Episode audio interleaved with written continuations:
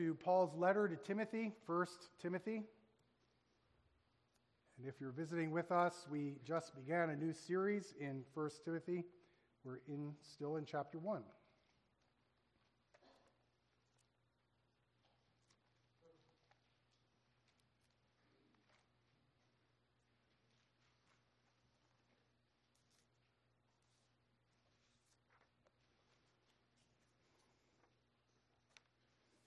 Children, here are your questions for this morning. First, why did Paul need forgiveness from God? Two, what does Paul say Jesus came to do? Three, why is it important for everyone to know they are sinners? And four, why is it important that sinners hear about Jesus? 1 Timothy chapter 1,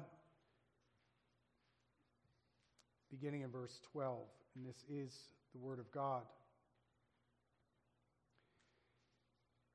I thank Him who has given me strength, Christ Jesus our Lord, because He judged me faithful, appointing me to His service.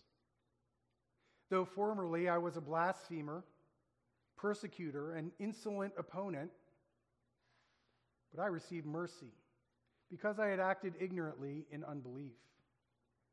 And the grace of our Lord overflowed for me with the faith and love that are in Christ Jesus.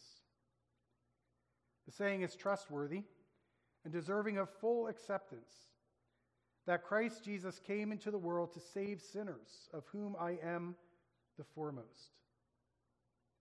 But I received mercy for this reason, that in me, as the foremost, Jesus Christ might display his perfect patience as an example to those who were to believe in him for eternal life. To the King of the ages, immortal, invisible, the only God, be glory and be honor and glory forever and ever. Amen. There is a reading of God's word. Let's pray together. Almighty God, we do thank you for your word, and we thank you for the power of it. We thank you for the truth of it. And we pray that through the humble means that you've ordained the preaching of your word, that your power and your truth would go forth and penetrate each one of our hearts. Lord, we know that this is only possible because your word is living and your Holy Spirit is at work. And so, Lord, we pray that you would work in us what's pleasing in your sight. Grant a special measure of your Spirit to the preacher and to all of us who will hear this morning. As we come to you in the name of Jesus. Amen. If I were to tell you that I am the worst sinner that I know, would you believe me? I'm not asking for a show of hands. Would you argue with me?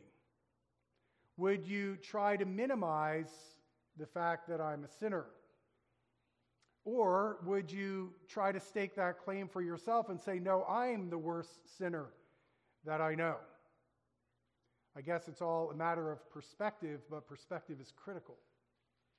It's so important for believers to see themselves the right way.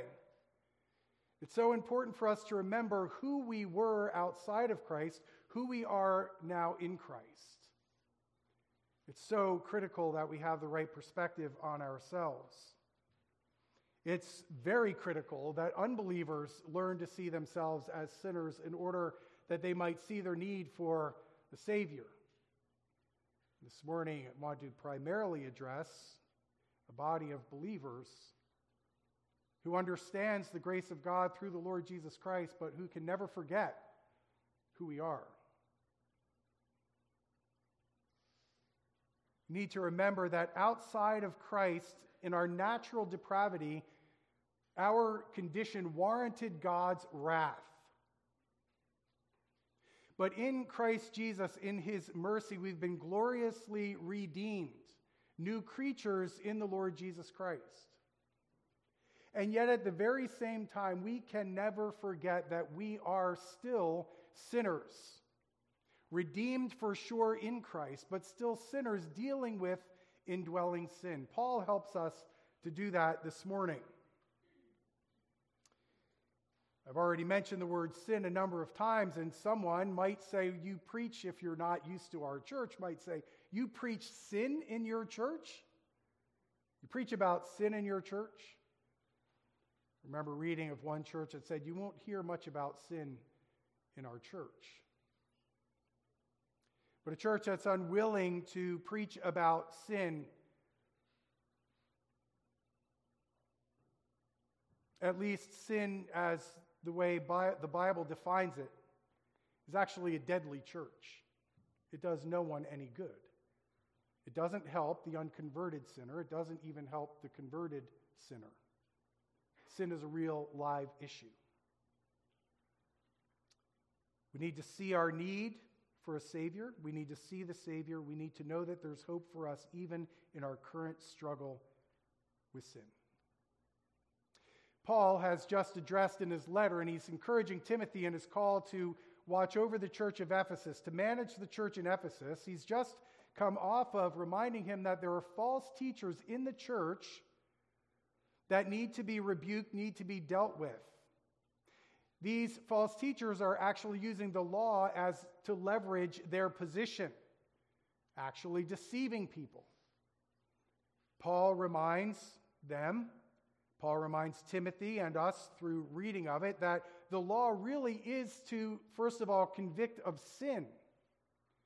Paul mentions a number of conditions that are in direct violation of the Ten Commandments. That was what we covered last week.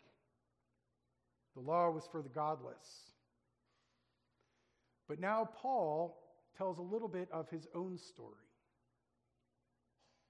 And it may sound incredible to some ears, especially coming from a Pharisee, but Paul includes himself in the rank of gross, wretched sinners. Paul sees himself that way. He throws himself in with the whole lot of sinners. This is one man's story of the grace of God in his life.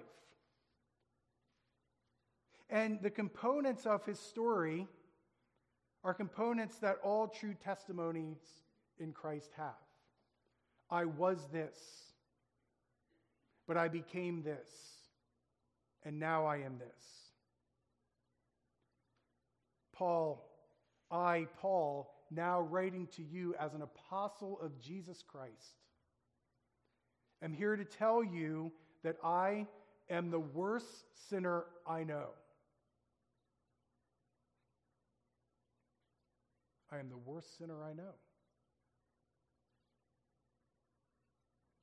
It's a funny thing about saying you're the worst sinner you know because it's effectually the same thing as saying, I'm the best sinner I know. I'm the chief sinner. I'm, I'm really good at being a sinner.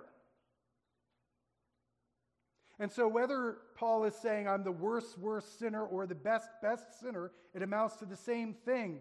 I'm a sinner. And Paul's not being melodramatic. He's not being falsely humble. He's saying, No, I am. I am a wretched sinner. I'm not what I was, but I am a wretched sinner. We'll see how that pans out in just a few moments. But here's Paul writing to Timothy and others who would at least know of him You know me. But let me remind you and your readers and sinners everywhere who I was and what God can do in the life of a sinner. Who I was.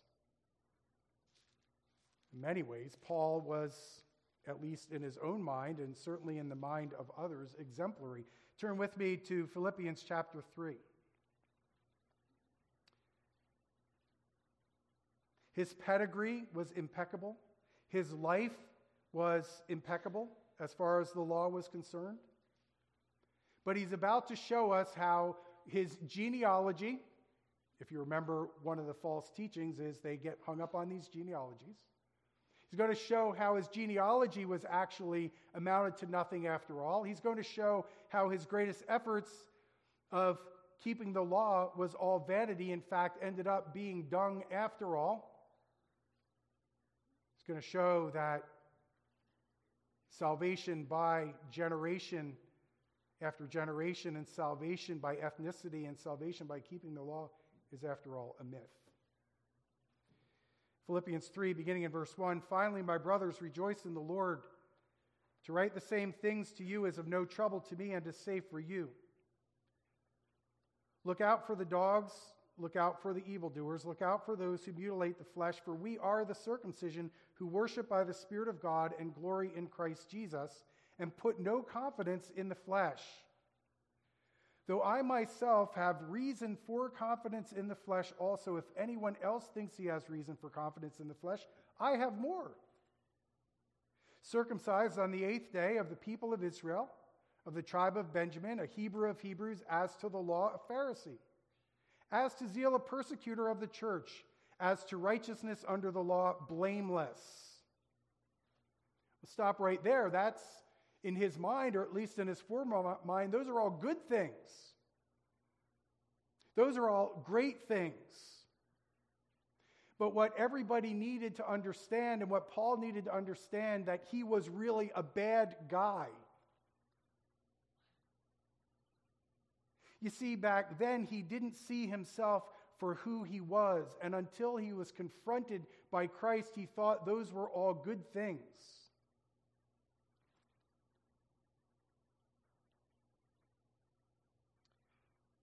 Verse 7 But whatever gain I had, I counted as loss for the sake of Christ.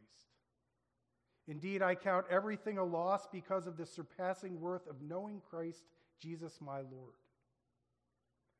For his sake, I have suffered the loss of all things and count them as rubbish in order that I might, that I might gain Christ and be found in him. Not having a righteousness of my own that comes from the law, but that which comes through faith in Christ, the righteousness from God that depends on faith, that I might know him and the power of his resurrection and may share his sufferings, becoming like him in his death that by any means possible I may attain the resurrection of the dead. All of that righteousness, all of his efforts, all those things that he thought were so good in the sight of God, so acceptable in the sight of God, not only ended up being worthless, they were actually offensive in the eyes of God. Paul is saying that he was an absolutely wretched sinner. It may not be what we might think about as a wretched sinner, typically. We might think of the list that Paul just gave earlier. We might think of the drug addict, the drunkard, the prostitute, the thief, all those things. But Paul's issue was somewhat different. His problem was this pursuit of self righteousness and his own efforts, but he realized that that was all wretched depravity. And he's come to realize that those were wicked things.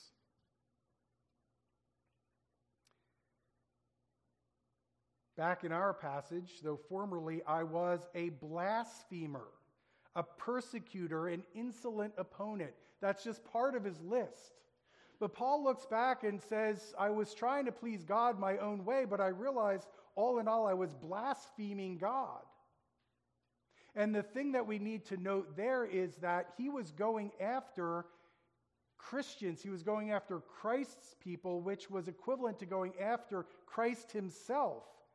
So, in his mind now, in his new mind, that blasphemy has to do with discrediting Christ. In other words, saying Christ is the second person of the Trinity who took on flesh. You can't blaspheme a human being, you blaspheme God. He was a blasphemer, he was persecuting the church. He was opposed to everything that had to do with the gospel. But he didn't see it at the time. But his sin was raw. Know, it's interesting to me, we really don't want to know or remember what some people were like in the past. I remember one time mentioning my own rebellious past without going into too much detail, but it wasn't good, it was bad. And someone came up to me and said, Pastor, I can't imagine you ever being that way. We don't really want to see that. We don't really want to know that. And we certainly, we certainly don't want to glorify or glamorize any past sin or depravity. But we can never forget what we were outside of Christ. Paul didn't see it at the time. And he lists just some of his sins again blasphemer. And it turns out that even his most righteous, righteous efforts turned out to be a pile of dung, worthless, refuse.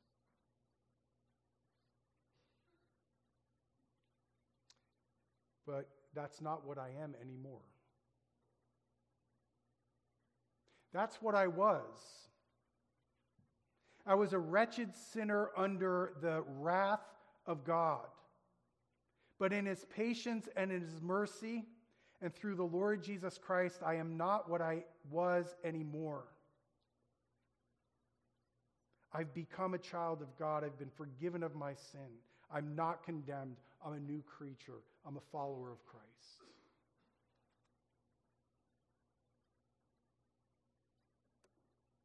There's been a tremendous transformation by the grace of God.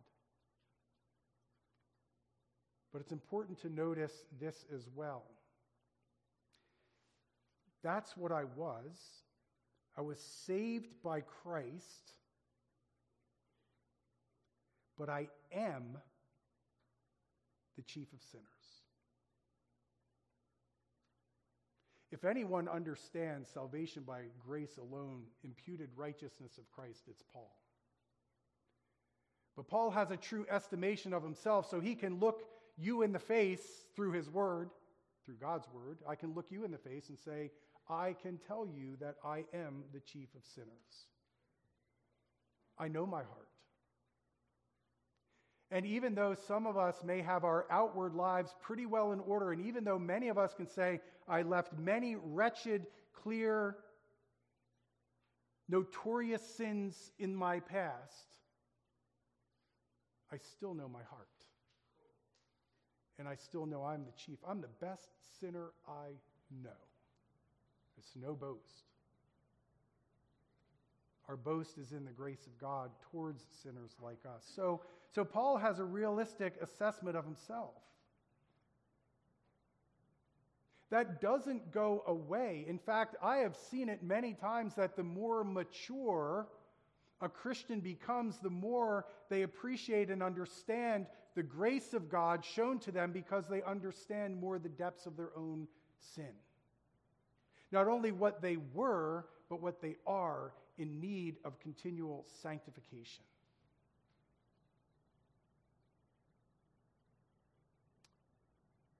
But, Paul, you're such a good guy now.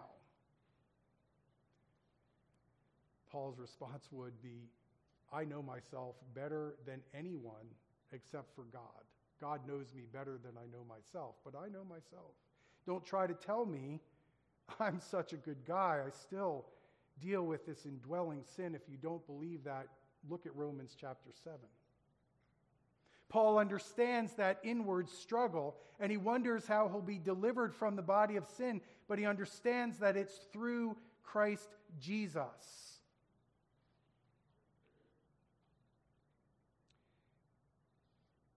And declaring himself as the chief of sinners, he's saying to every sinner that even the chiefest of sinners can be saved. And here's how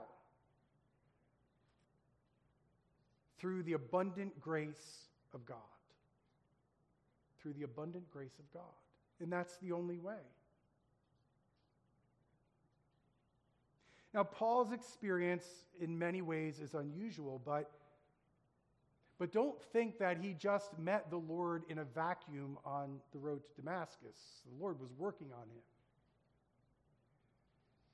And if not before, immediately after, the real sense of his sin came down upon him and he began to see how desperately he needed the atoning work of Jesus Christ, that mediator between him, a sinner, and a holy God. He began to see that very clearly. It's when he was confronted by the law, and it's when he was confronted by Christ himself that he began to see, was convicted of his sin through the Word and the Holy Spirit. That led him to godly sorrow, that led him to true repentance. To where he would boldly confess Jesus Christ as his Savior. When Paul writes this, he's speaking not only a true truth, he's speaking from his own experience. If you confess with your mouth that Jesus is Lord and believe in your heart that God raised him from the dead, you will be saved. For with the heart one believes and is justified, and with the mouth one confesses and is saved. Paul knew what that was. And we look at ourselves and we say, Do we know what that is?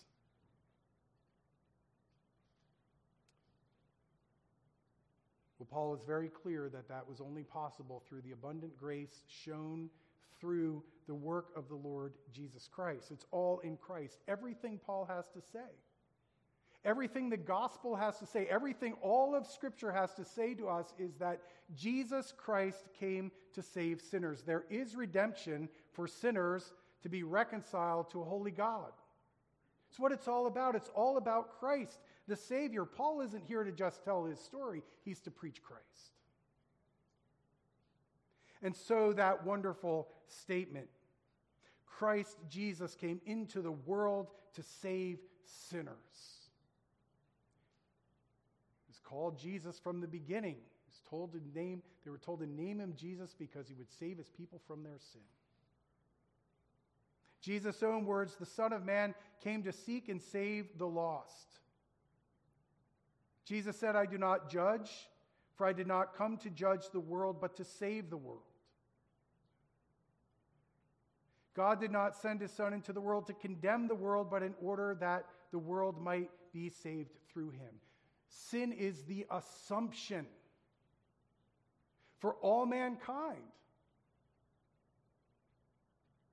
That's why it's so, so important to preach about sin. That's the problem with churches that won't talk about sin. There's no need to be saved.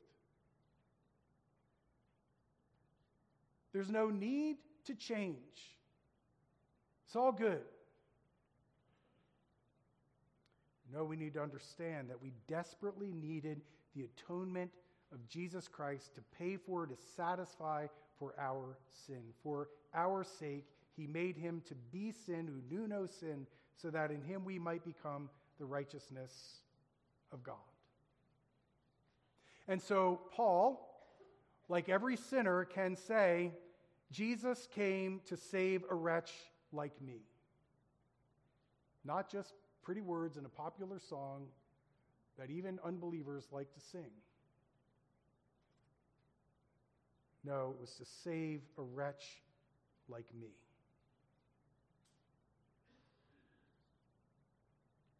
And so Paul could say, I am aware. I am fully aware of who I was. I am fully aware that were it not for the grace of God through the Lord Jesus Christ, I would still be under the wrath of God. Paul can say, I am aware that even though I'm a sinner saved by grace, I'm still a sinner. And I'm the best one I know. And that's what every true believer can say too. I am aware. You know, there's a very subtle danger that we can get to the place in our lives where we can actually say, Well, I'm a pretty good person. But up against the holiness of God, even the saintliest of saints is a wretched sinner. And with Paul, we can say, if God saved a wretched sinner like me, his grace is certainly sufficient to save any sinner. Go back to where we were last week. All of these are under the condemnation of the law.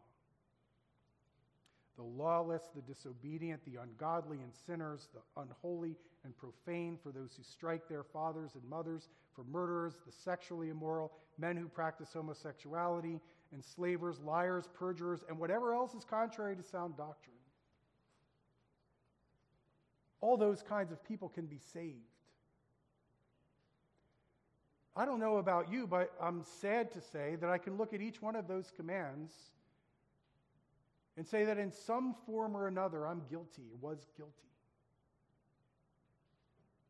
But I can also tell you that for every one of those categories, I know somebody who's been saved out of those very things by the powerful grace of God through the Lord Jesus Christ.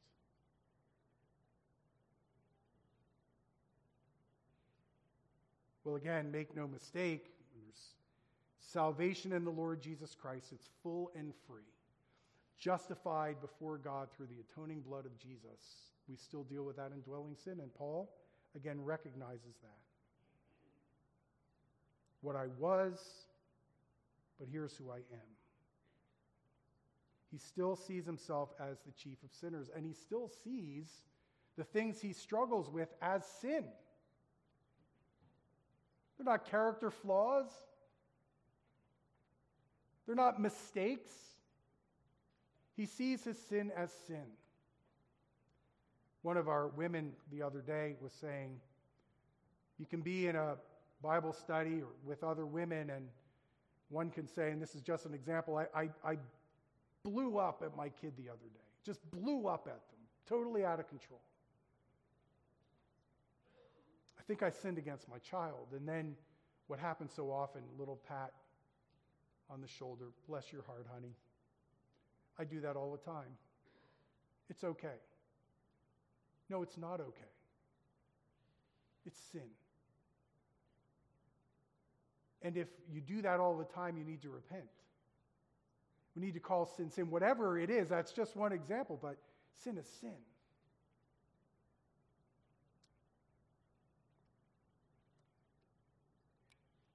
Paul understands that he's still wrestling with sin. Again, look at Romans 7. And so he's aware of his past. And he can't just forget his past, he still remembers those things. But we also need to understand this, and it's important that I finish with this, these thoughts. It's not just one thought. I'm not going to promise you you'll be out here in a minute. He's aware of his past, which is really important. He's very aware that if it weren't for the grace of God through Christ, he would still be under the wrath of God. And he's very aware of his present struggle, but he cannot get bogged down in that. He can't keep looking at his past and saying, Well, I'm worthless. Even though I'm forgiven, I can't really move ahead. And I still struggle with these sins, so I can't move ahead. No, Paul understands that he can't get bogged down. He can't allow even ongoing temptations to tangle him up, he needs to press forward in his faith in Christ. He's a new creation, pressing on in the faith. Talk to somebody who has a wretched past, who's done some wretched things. And you might want to say to them, How can you live with yourself? How can you live with yourself? Doesn't your mind and your conscience haunt you? We don't forget. That's where we keep going back to the grace of God through the work of Jesus Christ and the forgiveness of our sins that we truly are forgiven. And that He's working a great work in us, sanctifying us, so that even though we're still dealing with sin, even in Christ, and even though we're still tempted left and right, and even though we fall sometimes, we can't let that entangle us to the point where we're unproductive in the Christian life and slogging around, wallowing in pity and wallowing in sin. No, we press on as Christ works in us. Paul says that of himself. He has to forget what was in the past. Imagine if he stayed in the past, how absolutely miserable he would be. But he has the joy of the Lord and he perseveres in the faith. And so we need to be forgiven of our, of our original sin in Adam. We need to be forgiven of our personal, actual sins. We need to be forgiven of our sins of the past. We need to know Christ. We need to understand indwelling sin and make sure that we're continually repenting of our indwelling sin and our struggles.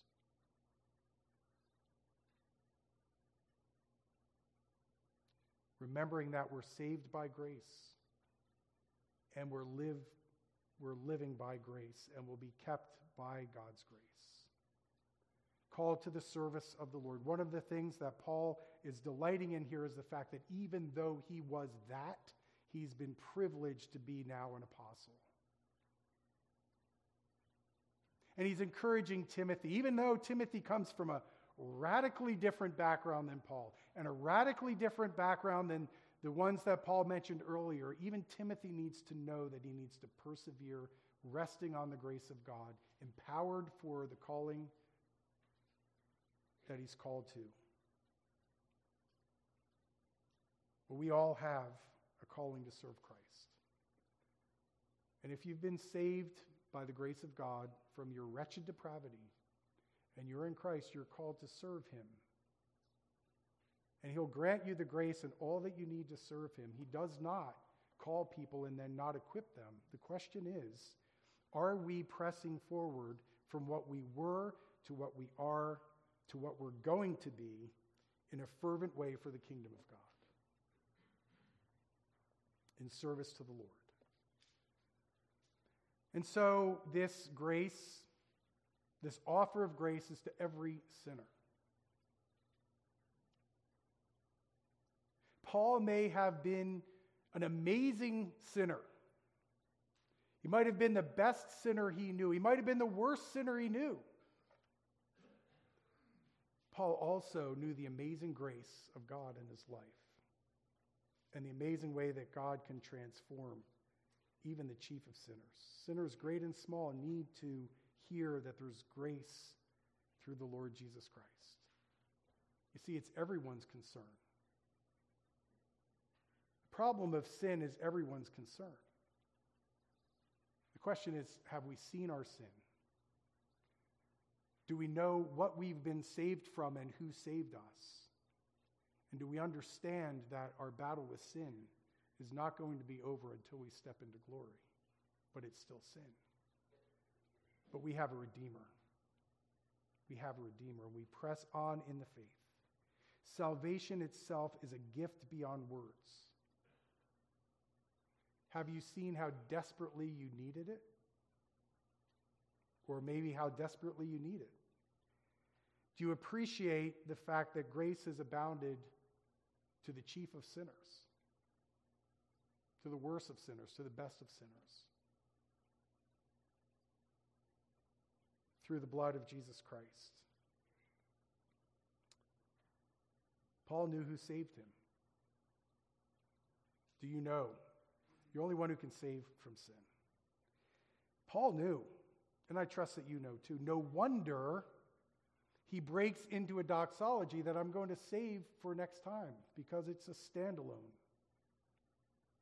But after describing his own experience of grace to this wretched chief of sinners, he points to the one who saved him, to the King of the ages, immortal, invisible, the only God, be honor and glory forever and ever. Amen. Let's pray.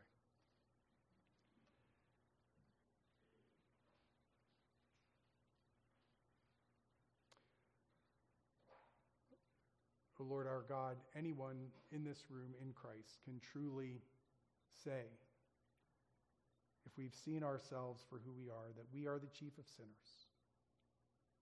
But we can also sing with confidence, Amazing Grace, how sweet the sound that saved a wretch like me.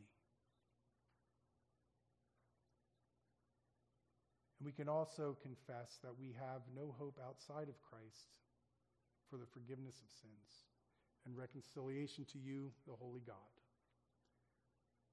Lord, each one of us also confesses that we struggle continually with indwelling sin, where we can sing with confidence, Oh, to grace, how great a debtor daily I'm constrained to be. Let that grace now, like a fetter, bind my wandering heart to thee.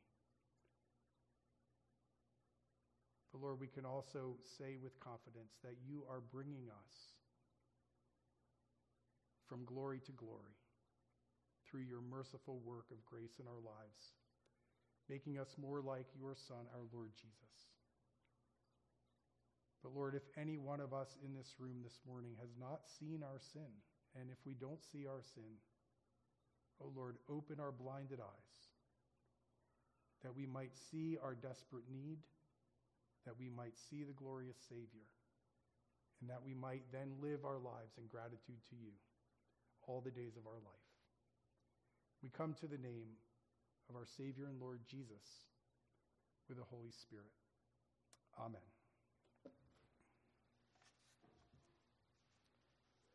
Our closing hymn is hymn.